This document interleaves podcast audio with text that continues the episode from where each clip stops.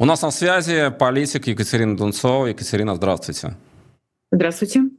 Вы решили поддержать Бориса Надеждина. Все верно. Почему? Ну, самое главное, что нас объединяет, это стремление к миру. Поэтому для меня важно, на самом деле, чтобы любые люди искали точки соприкосновения, а не разъединения. И как у нас часто упрекает оппозицию, что она разобщена, как раз, наверное, потому что больше обращает внимание на какие-то ну, не очень э, важные иногда моменты, а, Самое ценное, что сейчас есть, это нас объединяет в том числе с Борисом Борисовичем, и а, действительно поэтому важно и сохранить Э, эти отношения, во-первых, да, между нами как э, э, кандидатами и сторонниками и единомышленниками, но в то же время и дать возможность тем людям, которые меня поддерживают, поучаствовать все-таки в избирательном процессе и в качестве сборщиков. Мне сейчас многие ребята помогают Борису Борисовичу, и если у него я все-таки надеюсь, что его зарегистрируют, и тогда мы сможем осуществлять наблюдение на избирательных участках, что тоже очень важно. Вы когда а, решили стать а, самовыдвиженцем, ну, у вас было а, понимание, какая может быть поддержка у вас, а, или это стало для вас неожиданностью? Вот такой большой, большой резонанс. Всегда, наверное, когда люди э, что-то делают, им важно, чтобы их поддержали. И Наверное, в какой-то момент я в жизни своей всегда жила с оглядкой. Ну, то, что кто что скажет, э, кто, подумает. А, когда я пошла на выборы президента, я понимала, что я это делаю искренне абсолютно. И э, ну, у меня не было опасений каких-то насчет того, что я э, там разочарую кого-то или еще, потому что а, это не то, что было неважно, а я была уверена вот в этом движении, что оно идет в верном направлении, что, видимо, люди это почувствовали и э, присоединились. А, поэтому очень важно быть собой. И э, если в тебе есть вот это вот, как вы уже сказали, там человечность, да, то очень она и поддержана, соответственно, людьми искренне. Так получилось. Я очень рада.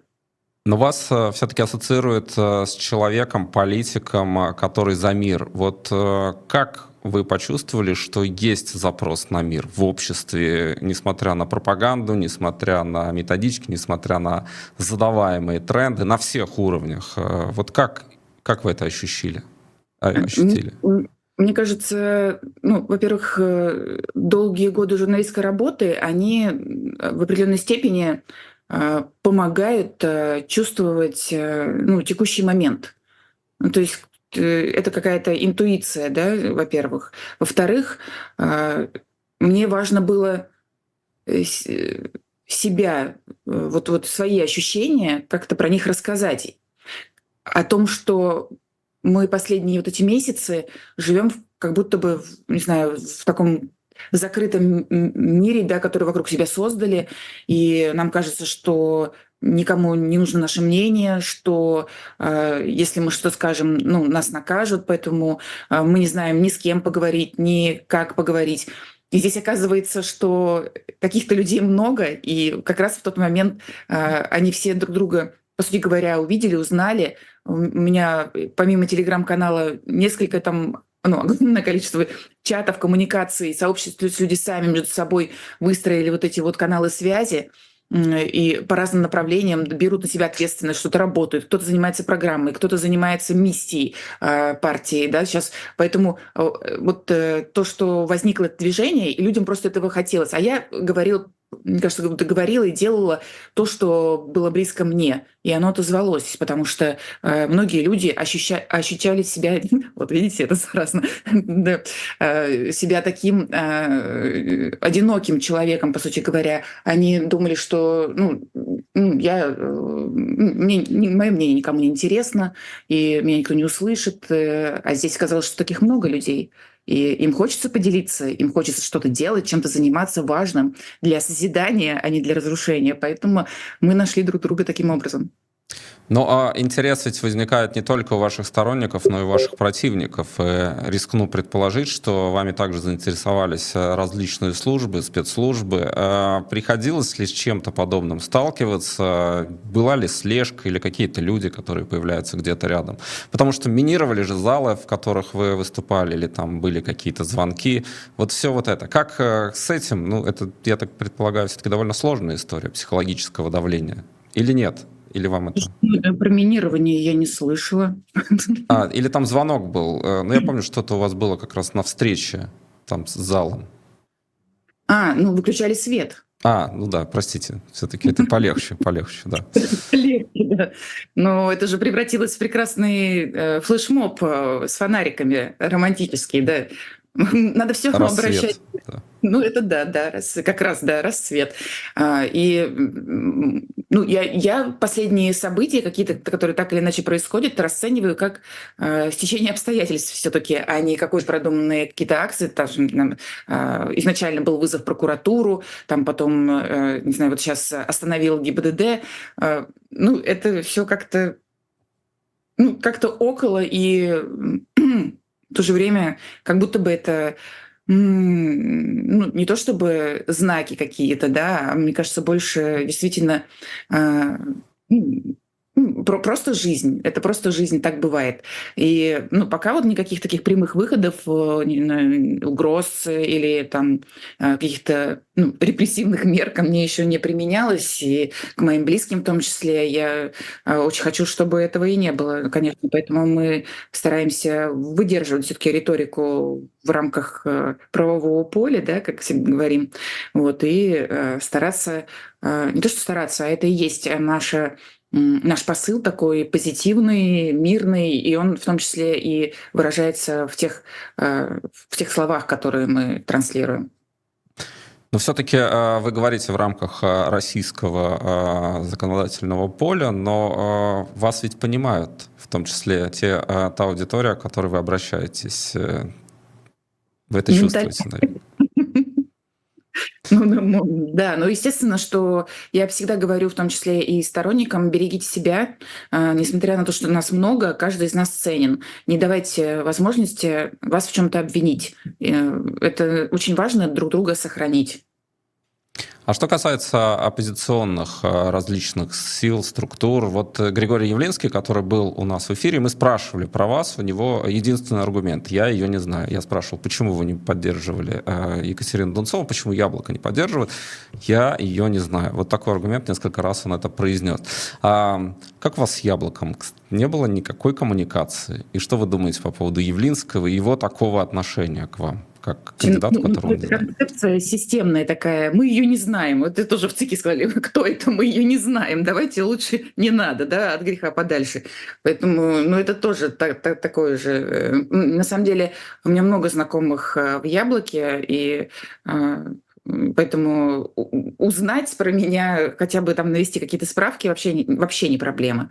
А, ну, это их решение. Я думаю, что это принципиальное просто решение не участвовать в президентских выборах, потому что они считают а, их, наверное, нелегитимными. Там, то есть, ну, они э, там, заявление свое выпустили о том, что они там, не будут в разрез да, идти. Ну и, собственно говоря, это их выбор. Я, я не могу э, за других людей решать. Было предложение, было ожидание, что мы все-таки также выступаем за мир, все, да, и надо друг друга поддерживать. И видите, ну, не, не вся оппозиция такая, как я, да, которая, ну, раз меня не зарегистрировали, пойду Борис Борисовича поддержу, да, то есть это нормально. Ну, все люди разные. Вот. А что касается яблока, ну, пока у меня никаких взаимоотношений с ними нет, и никаких переговоров ни о чем. А, поэтому, ну, не знаю, будут, э, расскажу.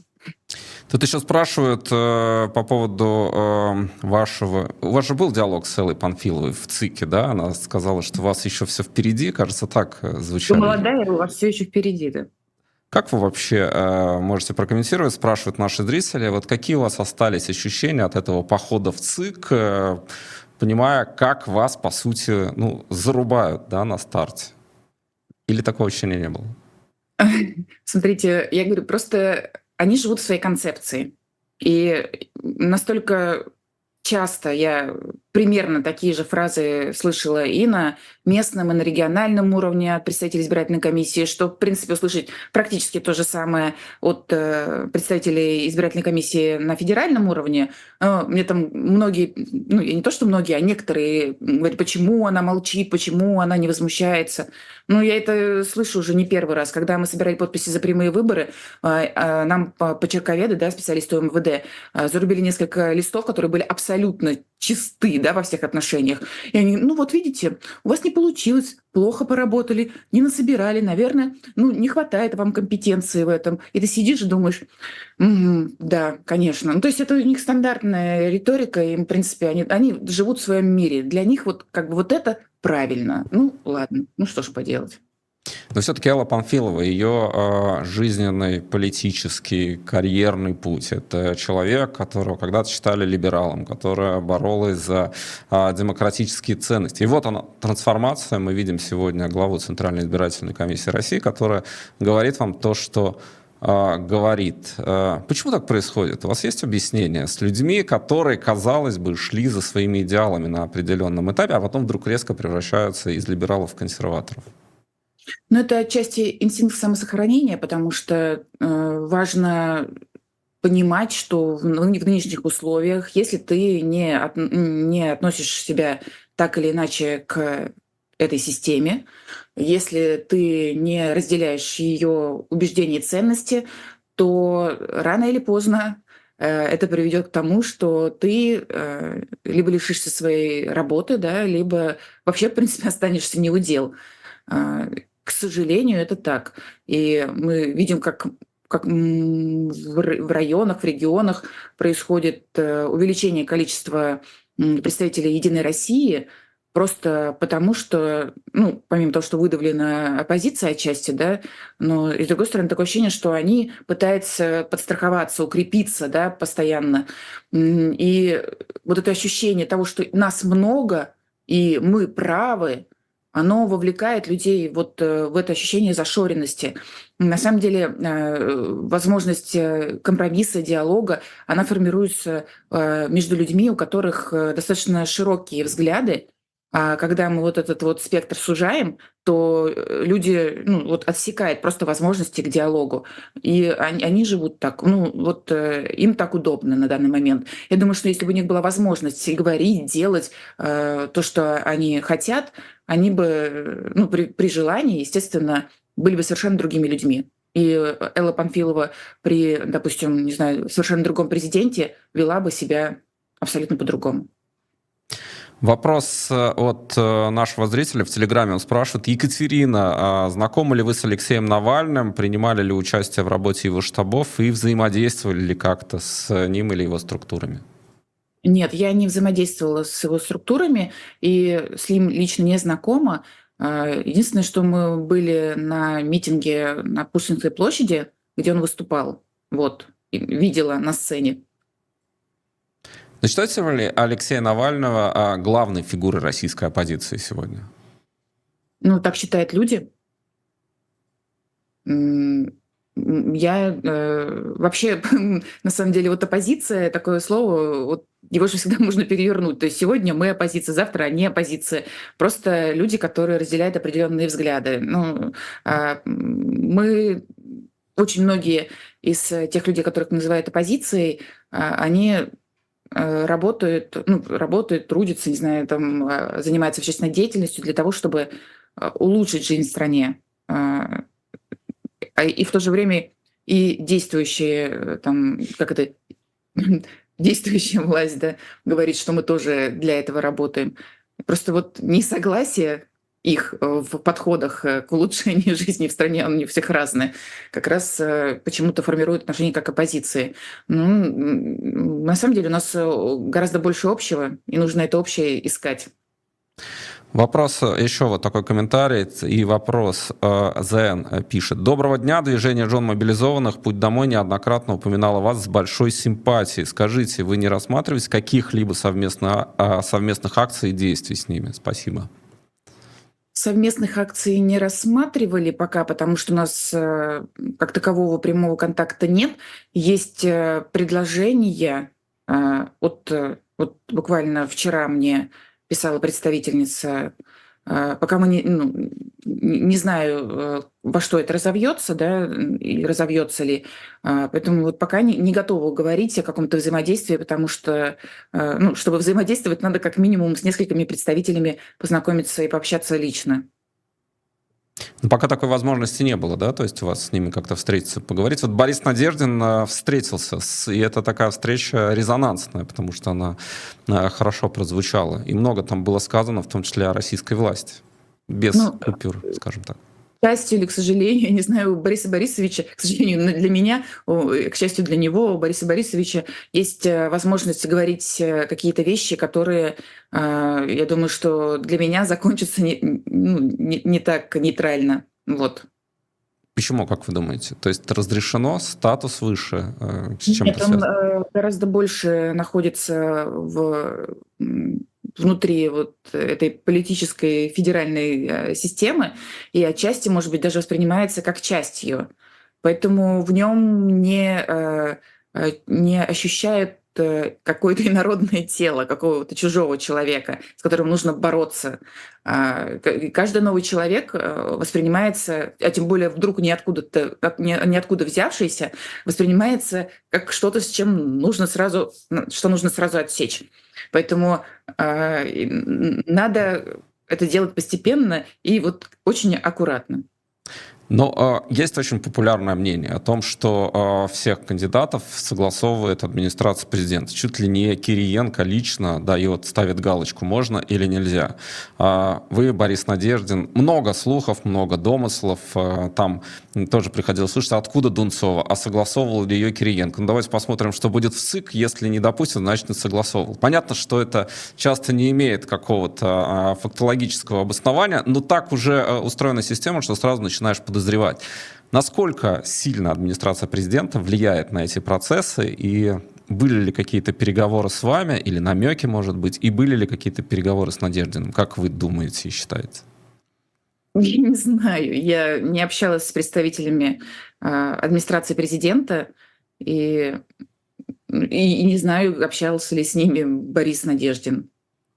Ну вот когда вы говорите про инородное тело и часть системы, то есть часть системы подразумевает все-таки вращение в неких э, кругах, когда, если мы говорим с точки зрения биологии, есть иммунитет, и если ты внутри, тебя иммунные там не, э, иммунитет не отторгает, а если ты снаружи, он тебя сначала атакует. Э, а вот эта иммунная система кто формирует? А мне кажется, Борис Борисович, он ну, как бы встроился, а потом превратился в что-то такое, что... Как бы, а есть аутоиммунные не заболевания, когда, например, начинают свои же части отторгать организм. Такое тоже случается в биологии. Будем сравнивать Бориса Борисовича с аутоиммунным заболеванием. Нет, я не хочу таких сравнений. Ну, что-то такое. Ну, какая-то такая аналогия, может быть, и отчасти отчасти э, допустимо, но, э, ну, в общем, я не знаю про его переговоры с администрацией президента.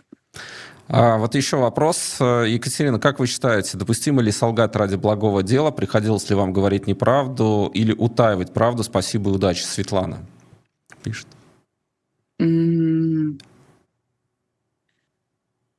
Ну, я бы э, сказала так, что бывают ситуации, когда что-то, какая-то информация вот в данный момент времени может только навредить, а, а не улучшить ситуацию. Но это, опять же, я сейчас рассуждаю в концепции своей, допустим, ну, волонтерской деятельности, которая была до этого. А, что касается политики, там, не знаю, депутатства моего, а, то, ну, в том числе бывали моменты, когда а, гораздо лучше и эффективнее преподнести конечный результат, чем объяснять, что на данный момент нам нужно вот это, вот это и вот это, и почему этого нет. А, возможно, какой-то иногда стоит сделать передышку из информационного поля, это изъять, а потом сказать, вот смотрите, у нас вот получилось. Просто мы не знали, получится или нет, да? Но получилось, это хорошо. Вот э, просто есть люди, которые э, могут использовать любую даже положительную или там информацию, которая связана с сомнениями, да, а, в свою сторону. Вот у нас, а, я никого не хочу обидеть, но очень, э, ну, по крайней мере, на местном уровне у нас а, коммунисты, которые, зная о проблеме, входят условно там с флагами за две недели до ее решения, а потом говорят, вот видите, это же мы походили. Вот мы же сказали, мы написали, и она решилась. А уже прекрасно знали, что она и так без них решится. Я вот против этого, поэтому ну, иногда, да, можно сделать паузу для того, чтобы потом о конечном результате рассказать в позитивном ключе. Наталья пишет, почему россияне или значительная часть россиян до сих пор верят Путину, ведь он, цитирую, столько раз их обманывал прежде. Ну да, я буквально сегодня тоже говорила э, в одном интервью о том, что у нас на прошлые выборы, поскольку я э, еще тогда была ну, действующим телевизионным журналистом, мы освещали эти выборы и зашли в магазин, и просто и потом я потом это слышала, что бабушки, дедушки идут на избирательные участки, просто говоря о том, что да, я, я за Путина, потому что чтобы не было войны. Ну, а потом... Поэтому они э, живут, опять же, вот, вот так, что им нужно ощущение вот этой условной стабильности, и э, они готовы простить все, только бы вот остаться вот в ней. Вот э, все хорошо, все спокойно в Багдаде, все отлично мы с этим справимся, и с этим справимся. Ну, здесь чуть-чуть не доработали, но это потому, что там кто-то виноват. И вот это вот все, да, и они сами начинают э, оправдывать все происходящее, э, потому что вот не, иначе тогда у них разрушится вот эта вот концепция того, что э, вот все, они, они прежде всего все делают правильно. Я видела людей, и буквально недавно разговаривала с коллегой, которая говорила, что как она раньше просто восхищалась и оправдывала э, действующего президента за все, просто за все. А потом какой-то один момент она поняла, что она жила в этой иллюзии. Вот, э, ну, для этого, наверное, нужно, чтобы что-то случилось, чтобы человек это понял. Екатерина, вы верите, что вашу партию зарегистрируют при Путине или это задел на будущее? Вопрос от Андрея. Сколько мы будем жить еще при Путине? Партия зарегистрирует при Путине. А, эм, ну, а, смотрите, мне на самом деле важнее то, что вот это объединение людей случилось, и этот путь нам надо пройти. Опять, я, я вот сейчас как по учебнику. Здесь не получилось, да? Здесь не получилось. Мы там как будто бы э, вот эти выявляем все недостатки, да, которые, про которые мы говорим, типа у нас демократия, а вот здесь нам не дали, здесь не дали и здесь не дали. Хотя, в принципе, мы э, все делаем правильно. Вот. Э, ну, по нам еще, наверное, будут писать книжки по истории. Вот. А, но мы э, готовы пройти этот путь хотя бы просто потому, что мы должны его пройти. Э, и сохранить людей, которые объединились вокруг моей избирательной кампании. Э, и уже осенью мы готовы идти на выборы, неважно, там, под знаменами нашей партии, да, условными знаменами, да, но и, или мы это будем использовать возможность каких-то ну, солидарных с нами партий, да, или просто самовыдвижением. Важно, чтобы так политическая активность продолжалась. Вот, и у нас осенью достаточно много таких а, больших выборов, как Мосгордума, как а, петербургские, петербургские выборы, более полутора тысяч э, мандатов, поэтому есть куда пойти. Здесь вопрос, не могу его не задать, э, хотя понимаю абсурдность, и, в общем, он уже набил оскомину. Но Путин-то жив, как вы считаете, учитывая заявление Валерия Соловья, и как вы вообще оцениваете вот этот э, достаточно уже сформировавшийся тренд на то, что он давно в холодильнике, а это двойник. И его отчество не Владимирович, а Васильевич. Ну, понятно, это уже мемы такие. Что вы думаете об этом? Э, это хочется тогда ответить тем же лозунгом, который нас учили еще в начальной школе, когда я была октябренком, да, Ленин жил, Ленин жив, Ленин будет жить. А, ну, ну, эти э, какие-то конспирологические теории, я их не разделяю, поэтому а, я вот э, человек живет и существует, я думаю, почему почему нет, да зачем придумывать холодильники какие-то? Вот вы, кстати, были октябренком. А я не знаю, вы успели быть пионером? Я вот был... Нет. Э, пионером. Последний пионерский призыв Советского Союза в 90-м году меня приняли. А нередко говорят о том, что Путин пытается в каком-то виде реконструировать, возродить Советский Союз. Есть ощущение, что действительно они, то есть власть российская, пытается каким-то образом воссоздать то, что было, а, было тогда? Ну, отчасти да, потому что мы видим это и возвращение определенных э, занятий в школе, да, и нормы ГТО мы начали сдавать, и, э, в принципе, патриотическое воспитание, юнармия, э, какие-то, то есть классы специализированные. Это, ну, ну, такого уже не будет. Во-первых, потому что система э, уже совершенно другая в образовании, подход совершенно другой. То есть сейчас э, многие педагоги говорят о том, что они оказывают услуги, они не занимаются там образованием, воспитанием детей. Э, и вот такой подход, он как раз и формирует и у детей отношения. Да? Можно условно заставить ребенка завести волонтерскую книжку и посещать многие патриотические мероприятия, но любить родину как можно заставить. Да?